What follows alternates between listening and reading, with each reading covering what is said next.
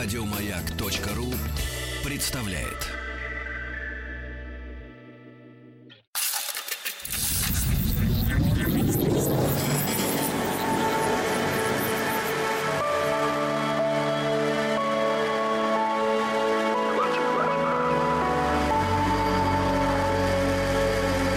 Стаховский лайф на маяке.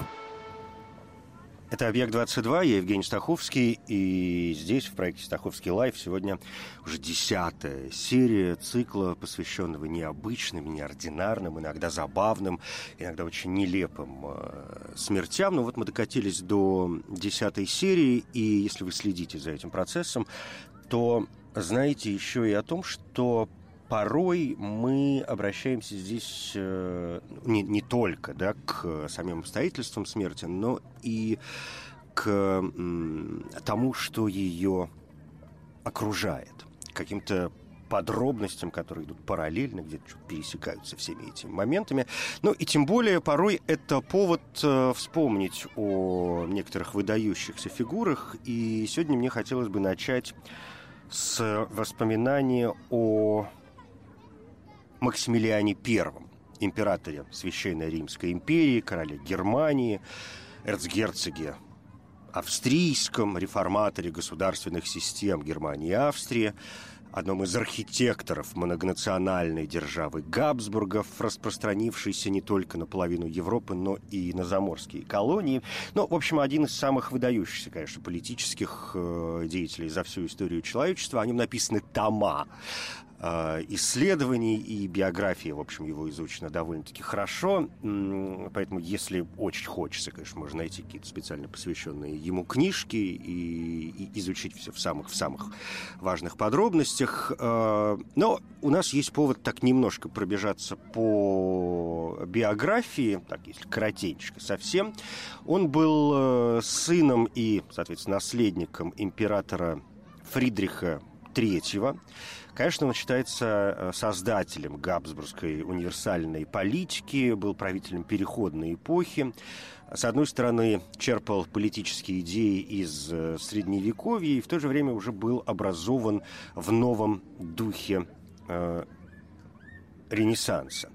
Напомню, что Максимилиан I родился в 1459 году, умер в 1519, но о смерти несколько позже. Отец, конечно, как-то серьезно подходил к воспитанию сына и обращал его внимание, обращал внимание и на духовное э, воспитание, и на физическую подготовку. Уже в самом раннем детстве Максимилиан э, интересовался, в общем, был увлечен и был посвящен в охотничьи дела, в рыцарские турниры турниры. Э, в трехлетнем возрасте он э, пережил осаду Вены войсками своего дяди Альбрехта, а также измену жителей города. Э, понятно, что три года довольно ранний возраст, но мы каждый можем вспоминать свое детство, и Бог его знает, какие события повлияли на нас в будущем сознательно или, или как-то подсознательно. Но, тем не менее, когда он уже стал правителем, почему-то он все время предпочитал э, останавливаться в Виннер-Нойштадте, где он, собственно говоря, родился, а не, например, в э, Вене. Э, наследником он стал, э, он был вторым сыном э, Фридриха III, мать его была Элеонора Португальская, дочь э, Дуарты, короля Португалии.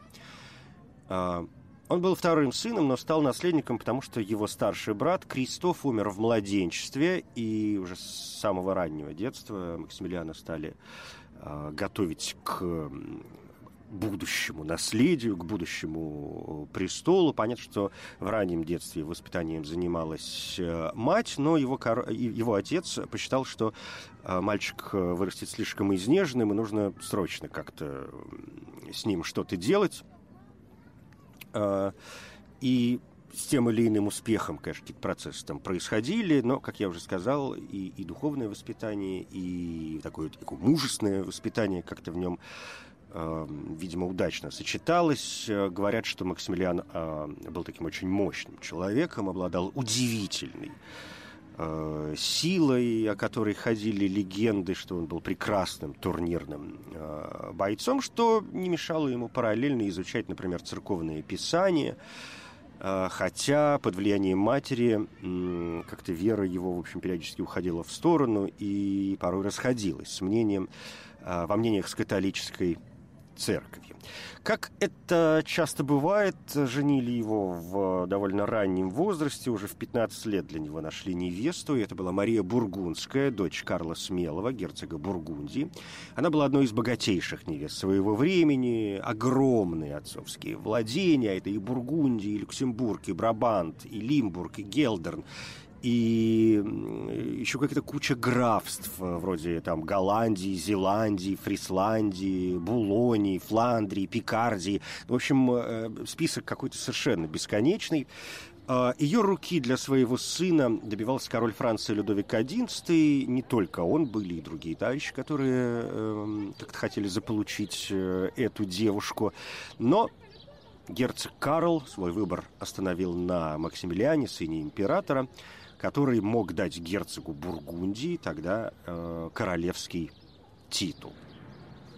Э, в конце концов, э, после гибели Карла в битве при Нанси в январе 1477 года Мария, ставшая герцогиней и опасаясь короля Франции Людовика, который недвусмысленно потребовал от нее выйти замуж за дофина, возобновила переговоры о браке с Максимилианом, поскольку там до этого были некоторые трудности. И Фридрих согласился, и 21 апреля состоялась церемония брака по договоренности, где Максимилиана представлял герцог Людвиг Баварский. Позже церемонию повторили в э, Генте, при этом король Франции всячески пытался помешать э, браку, объявив, что вот как сюзерен Марию он отказывается дать согласие на брак, и лично Максимилиану удалось прибыть в Гент э, только 18 августа, и на следующий день состоялась э, церемония бракосочетания, такая уже совершенно серьезная. В результате этого брака Габсбурги получили возможность претендовать на земли бургундского герцогства. И согласно договору Максимилиан был объявлен наследником Марии, а еще раньше было указано, что бургундские владения должны быть э, нераздельными, и Максимилиан стал жить с женой при бургундском дворе, выучил французские и фламандские языки, но король Франции Людовик не смирился с потерей Бургундии, и в результате уже весной 1478 года разгорелась война за бургундское наследство между Людовиком и Максимилианом. При этом отец Максимилиана, император Фридрих III, как говорят, никак не помогал э, сыну, но Максимилиан, в общем, был человеком настроенным решительно и лично рвался как-то бесконечно в бой, проявлял себя самым прекрасным образом в военных э, делах, военных действиях. Вообще за 40 лет э, своего правления он совершил 25 военных походов опи- а, а, довольно серьезно описано то, как он сам вел себя во время этих походов и как он участвовал в битвах. Ну, скажем, в битве с французами под Генегатом в 1479 году. Вместо того, чтобы сражаться среди своих рыцарей, он слез с коня и присоединился к отряду пехоты, ринулся в самую настоящую гущу событий.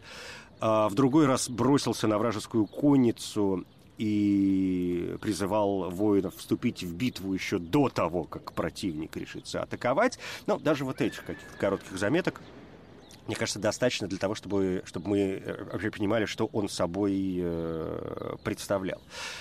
А стоит, может быть, заметить о том, что одной из главных идей Максимилиана были планы по завоеванию Константинополя, и с этой целью он вступил в основанную в еще 1495 году Священную Лигу, главной целью которой была защита Европы от турецкой угрозы, и на юго-восточной границе Австрии Максимилиан возвел сеть укреплений – проводил, э, кроме этого, ну, кроме военной политики, конечно, активную внутреннюю политику, но, честно говоря, мне сегодня не хочется в нее серьезно углубляться. Как я уже сказал, написаны тома, и при желании каждый из нас может э, узнать все о том, что происходило с этим э, человеком, который довольно серьезно повлиял и вообще на то, что происходило с королевскими, там, с императорскими домами Европы, но, скажем, Елизавета II сегодня, да, э, она наследница то есть она потомок Максимилиана I, или, скажем, Филиппе VI, король Испании тоже,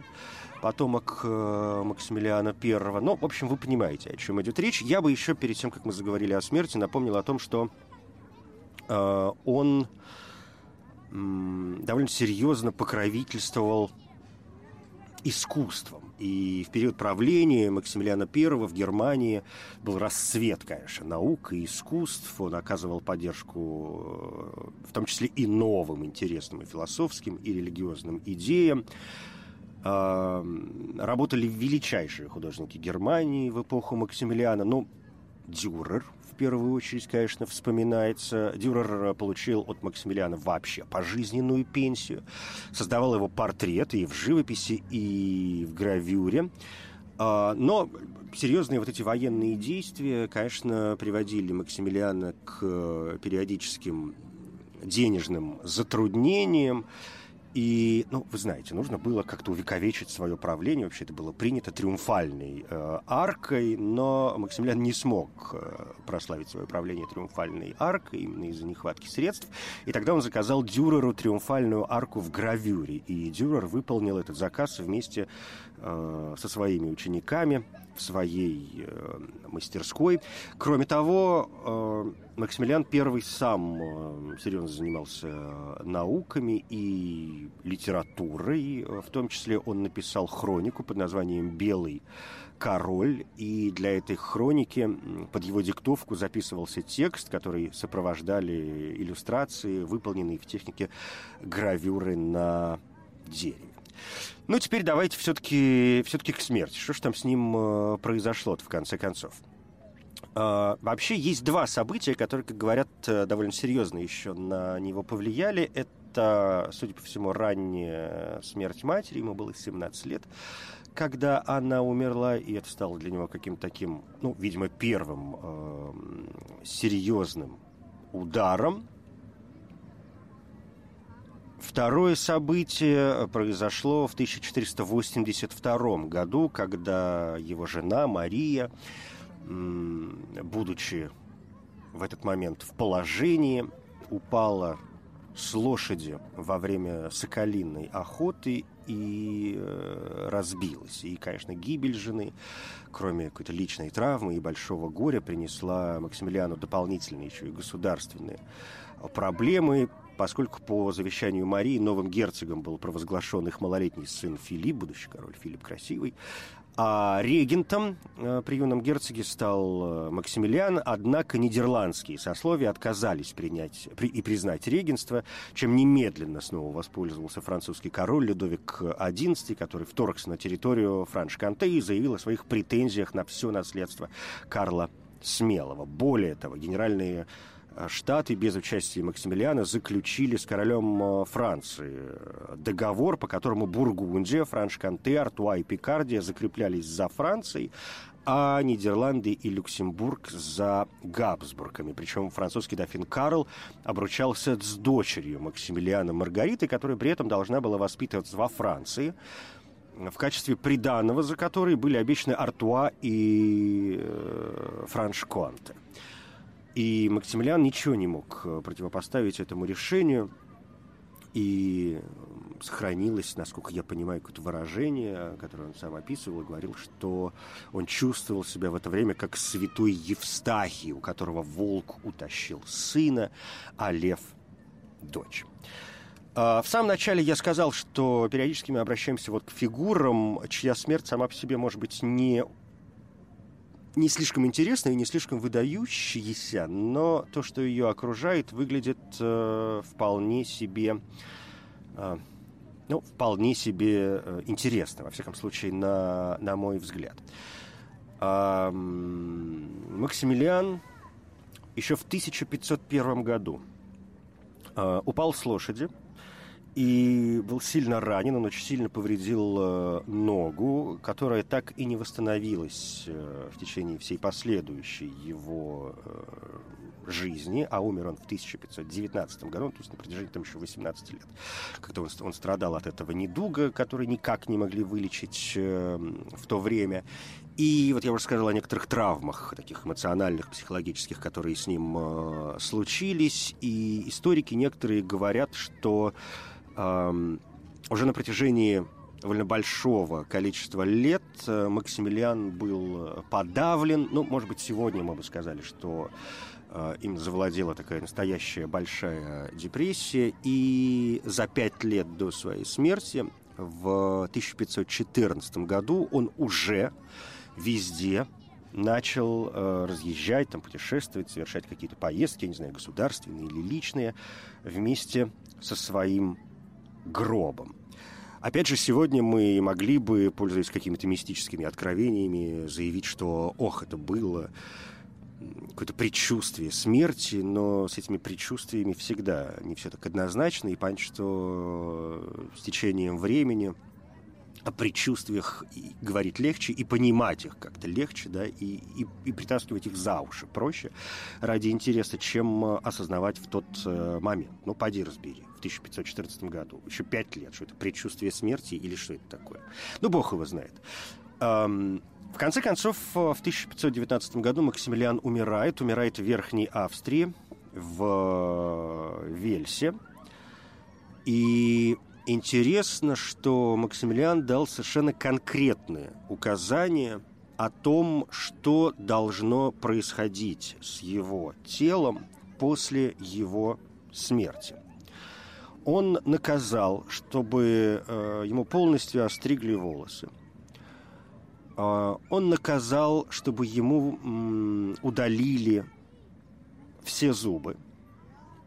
Э, он наказал, чтобы его э, тело было, как бы это правильнее сказать, ну, я не могу сказать прям выпотрошено. Ну, давайте возьмем какую-то более мягкую характеристику. Э, в общем, таки, должно быть таким легким способом забальзамировано, а, покрыто золой, завернуто в специальные ткани и выставлено на всеобщее обозрение. Тем самым он хотел э, показать неустойчивость, э, какую-то вот нестройность э, всей мирской жизни, земной славы, власти, богатства, я не знаю, там, чего угодно другого. В общем, тем самым, понимаете, он хотел показать, насколько все это приходящее и э, насколько все это не имеет никакого значения. А, понятно, что его наказы были исполнены, и в конце концов а, его похоронили в, а, в Нойштадте. Умер он 12 января в Вельсе, а похоронили его под ступенями алтаря капеллы Святого Георга в Нойштадте. Это тело о сердце – как бы я не желал был бы быть осторожным с э, вот этим словом выпотрошено. Так вот, э, сердце по, его завещанию, по его наказу было похоронено в Брюгге рядом с э, его первой женой Марией Бургундской. Ну и я бы, конечно, добавил, что Максимилиан прославился тем, что был страстным поклонником доспехов и он использовал их не только как э, э, экипировку для, для турниров или для боев, но относился к ним как к настоящим произведениям э, искусства. И, скажем, существуют, как вы хорошо знаете, так называемые, так называемые доспехи Максимилианы или Максимилиановы.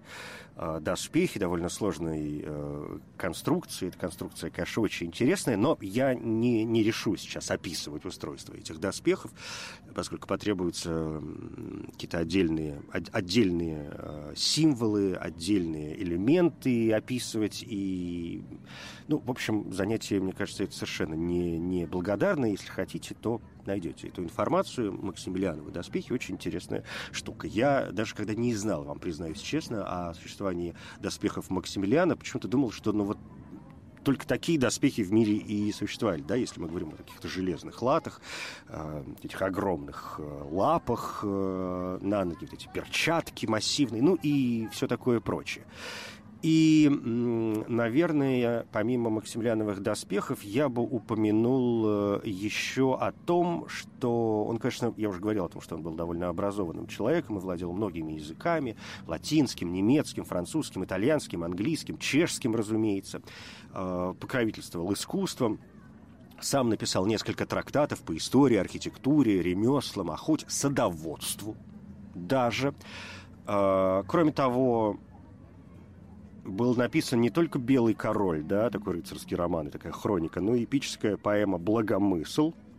Ну и, помимо всего прочего, он собирал рукописи, хроники и э, прочие памятники средневековой э, поэзии, оказывал покровительство университетам и вошел в историю, конечно, не только как, э, как правитель, не только как король, не только как э, воин, но и как человек вот широкого образования и серьезного увлечения искусством.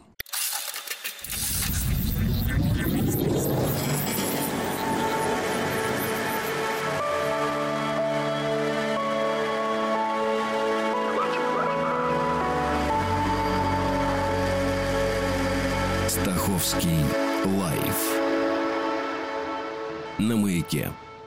Второй персонаж, э, о котором сегодня пойдет речь, и мы перемещаемся во Францию, ну так как совсем во Францию, это, конечно, хорошо известный литературоведом, э, филологом, поэт, но, как мне кажется, довольно мало сегодня известный писатель широкой общественности, Николя Жозеф Лоран Жильбер. Это 18 век, он родился в 1751 году, умер э, в 1780, ну, то есть прожил довольно недолгую жизнь, всего-навсего 29 полных лет. А некоторые полагают, что он родился в 1750 году. Если обратиться к э, таким совсем открытым источникам, то вот, например, энциклопедия Брагауза и Эфрона пишет о нем следующее говоря о том, что он родился в 1751 году, что Николя Жозеф Лоран, Жильбер, известный французский сатирик, сын небогатых родителей, он получил, однако, тщательное образование. Очутившись в Нанси без всяких средств, он занимался мелкой литературной работой и уроками, утешаясь надеждой на будущую славу. Первый его поэтический дебют был неудачен. Он э, с одной пьесой принял участие в академическом конкурсе 1772 года, не удостоившись даже почетного отзыва. Это послужило первой причиной озлобления Жильбера против общества. Когда же в 1774 году, приехав в Париж с рекомендательным письмом к Деаламберу, он встретил холодность и безучастие у всего кружка энциклопедистов, озлобление пробудило в нем природный сатирический талант. В целом ряде сатир он зло и талантливо осмеял современных ему философов, нравы общества и распространенные в нем пороки. Особенно досталось личным литературным врагам Жильбера, как, например, Лагарпу. Сатиры Жильбера создали ему множество врагов, со слов которых э, создались целые легенды о помешательстве поэта, о его пьянстве и самоубийстве в припадке бешенства – во всех этих долго державшихся слухах о причине преждевременной смерти Жильбера нет даже подобия правды, точно так же, как и в рассказах его защитников о чрезвычайной его бедности. Нападая на энциклопедистов, Жильбер находил поддержку во враждебной им партии у Фрерона, у владетельного принца Сальм-Сальмского. А за то, что он писал хвалебные, даже несколько подобострастные оды своим покровителям, а также королю и членам королевской семьи, Жильбер в конце жизни получал регулярные субсидии от короля и из других источников. Ранняя его смерть была следствием падения с лошади. А вот что пишет э, краткая литературная энциклопедия о Жильбере указывая, что он родился на год раньше, в 1750 году. Жильбер, французский поэт, сын крестьянина. Жильбер обучался у иезуитов, был учителем в провинции, где выпустил сборник стихов «Поэтическое начало» в 1772 году. Обосновавшись в 1774 году в Париже, Жильбер вскоре получил известность как автор веселых, окрашенных в сентиментальные тона стихов, порой религиозных, это вовлекло его в борьбу с просветителями, на которых он нападал в сатирах «XVIII век», «Моя апология» и так далее. водах Жильбер воспевал королей и двор. Реакционная антипросветительская тенденция литературной деятельности Жильбера нашла поддержку у Фрерона, а от короля Жильбер получал денежное пособие. Жильбер сам создал легенду о себе как о гонимом поэте-плебея, жертве нужды и преследований. Позднее романтики на основе не вполне достоверной легенды о Жильбере представили его как своего собрата, одинокого и непонятого поэта. Художественное значение поэзии Жильбера в целом невелико, что же касается его сатир, то их успех объясняется тем, что кроме энциклопедистов Жильбер осмеял и консервативных писателей-академиков и пороки высшего общества. Излюбленный романтиками мотив поэзии Жильбера о несчастном сотрапезнике на жизненном перу был в пушкинскую эпоху популярен и в России.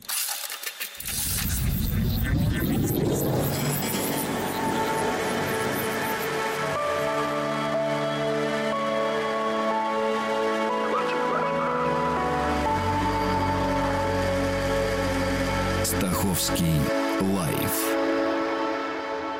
на маяке.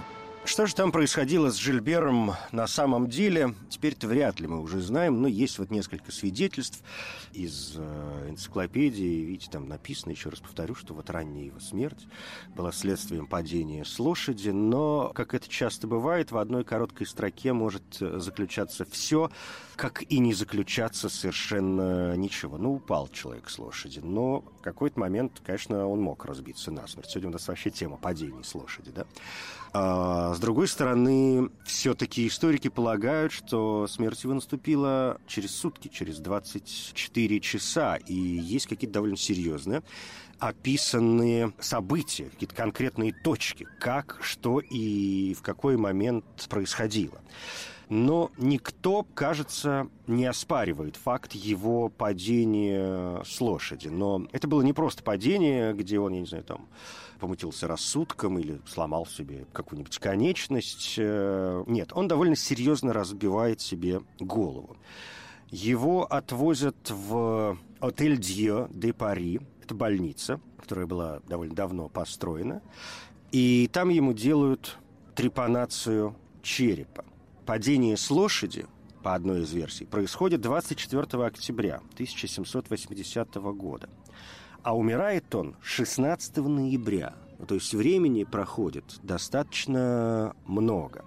И умирает он не потому, что операция по трепанации черепа проходит э, там, крайне неудачно, и он после нее не выживает, но есть э, довольно широко распространенная версия о том, что когда у него наступил кризис, и впав в состояние безумства, в состояние бреда, он проглатывает ключ. Обычный такой нормальный ключ – который остается э, у него во внутренностях, и, собственно говоря, от этого он и умирает в конце концов. Есть немножко другая версия. Она довольно широкая, я позволю себе не углубляться в серьезные подробности, но суть в том, что э, в какой-то момент он отправился там к архиепископу, он как-то отправился к нему в дом, архиепископ его не принял с э, там, тем участием, не знаю, уважением, на которое рассчитывал э, Жильбер. Жильбер, как мы знаем, человек, видимо, судя по всему, был действительно местами вспыльчивый, может быть, действительно не очень психически уравновешенный, и он, сильно расстроившись, озлобившись на архиепископа, да и на всех его гостей на этом приеме, стал возвращаться домой, действительно упал э, с лошади, свернул себе голову, ночью на него напала э, лихорадка, утром он э, вышел буквально в одной ночнушке для того, чтобы и спросить известного таинства у священника. Священник э, сказал ему, ну, милый мой, какое таинство, давай ты сейчас вернешься домой, и потом мы как-то решим эти вопросы. Жильбера его ответ не устроил. Он бросился снова в дом а, архиепископа, а была то ли глубокая ночь, то ли раннее утро, и понятно, что люди еще спали, но, тем не менее, он умудрился ворваться в какие-то поко... ну, если там не совсем в покое архиепископа, то, во всяком случае, в, как бы это сказать, в прихожую. И в этот момент э, начал кричать, как одержимый, выкрикивать э, и хорошие вещи, и плохие, рассказывать о том, что священник дал ему таинство, да что это, мол, такое, он катался по полу, бился головой о пол, стал кричать, что он э, скоро умрет, и вот тогда архиепископ, который уже тоже проснулся и испугался его криков, серьезно испугавшись за его здоровье, приказал отвезти его вот в ту самую гостиницу, в отель Дьё, вот в эту больницу, где конечно, с ним стали обращаться как с сумасшедшим, и э, его безумие при этом только лишь увеличивалось с каждым днем. И в один из вот таких приступов, которые его настигали практически ежедневно, он проглатывает э, найденный где-то ключ, который остается у него в пищеводе, и через 24 часа умирает. То есть получается, что в данном случае следствием его смерти было не столько падение с лошади, сколько настоящее сумасшествие, да? развившееся ли внезапно в силу падения с лошади, либо присутствовавшие присутствующие в нем э, изначально и раскрывающиеся постепенно. Я думаю, что э, там, психиатрам сегодняшним, во всяком случае, природа таких заболеваний э, известно больше. Помимо всего прочего, интересен момент, потому что вы сами выбираете, с лошади он упал или сошел с ума и все-таки проглотил ключ. Говоря о Жильбере, я бы вспомнил еще о том, что одно из самых известных его стихотворений такая ода которая повлияла, как полагают литературоведы, и на многие произведения, ну, по крайней мере, на некоторые произведения отечественных наших поэтов, и в частности на Пушкина, скажем, «Под небом голубым» или «На холмах Грузии». Это вот такое следствие. Это такое впечатление от оды Жильбера, которое, которое есть и в русском переводе, в переводе Гнедича еще в начале XIX э, века, и произведение это в русском переводе называется «К провидению».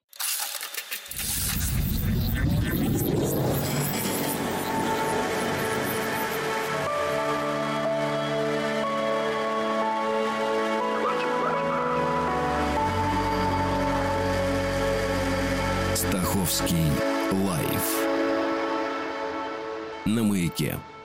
В оставшиеся минуты проект «Стаховский лайф» сегодня, признаюсь, мне не кажется верным обратиться к каким бы то ни было еще персонажам, вот так как в двух словах что-то. Ну, в общем, оставим их до следующего раза, до новой серии этого цикла, посвященного необычным, порой забавным, порой очень жестоким, ну, в общем, таким из ряда вон э, смертям. Сегодня десятая серия. Ну, и, коль уж заговорили о Жильбере, я сказал, что вот есть э, в переводе Гнедича самое известное э, его ода, самое известное стихотворение, который, которое в русском языке носит название «К проведению», то мне вообще кажется в последнее время, что как-то редко мы обращаемся к поэзии, так что сегодня под занавес позволю себе вам э, о нем напомнить, ну и, и, и закончим с этим, по крайней мере, на сегодня. Пред Богом милости я сердце обнажил. Он призрел на мое крушение, уврачевал мой дух и сердце укрепил. Несчастных любит провидение. Уже я слышал крик враждебных мне сердец, погибни он во мраке гроба. Но милосердный Бог воззвал мне, как отец. Хвала тебе, презренных злоба. Друзья твои льстецы, коварство их язык, обман невинности смиренный. Тот, с кем ты хлеб делил, бежит продать твой лик его коварством очерненный. Но за тебя на них восстановлю я суд необольстимого потомства и на челе своем злодеи не сотрут печати черной вероломства. Я, сердце чистое, как жертва для небес, хранил любви в груди суровой. И за годы тоски, страдания и слез я ждал любви, как жизни новой. И что ж, произнося обет ее святой, коварно в грудь мне нож вонзали и, оттолкнув меня убитого тоской, на гроб с улыбкой указали. Увы, Минутный гость я на земном перу, Испивши горькую отраву, Уже главу склонял ко смертному одру, Возненавидя жизнь и славу. Уже в последний раз приветствовать я мнил Великолепную природу. Хвала тебе, мой Бог! Ты жизнь мне возвратил, И сердцу гордость и свободу. Спасительная длань, почи еще на мне, Страх тайный все еще со мною. От бури спасшийся пловец И по земле ступает робкою стопою. А я еще плыву, и бездны подо мной. Быть может, вновь гроза их взроет. Синеющийся брег вновь затуманит мглой, И свет — звезды моей сокроет. О провидение, ты, ты, мой зыбкий челн, спасала бурями гонимой. Не брось еще его средь новых жизней волн. До пристани уже мне зримый. Я Евгений Стаховский. Спасибо. Еще больше подкастов на радиомаяк.ру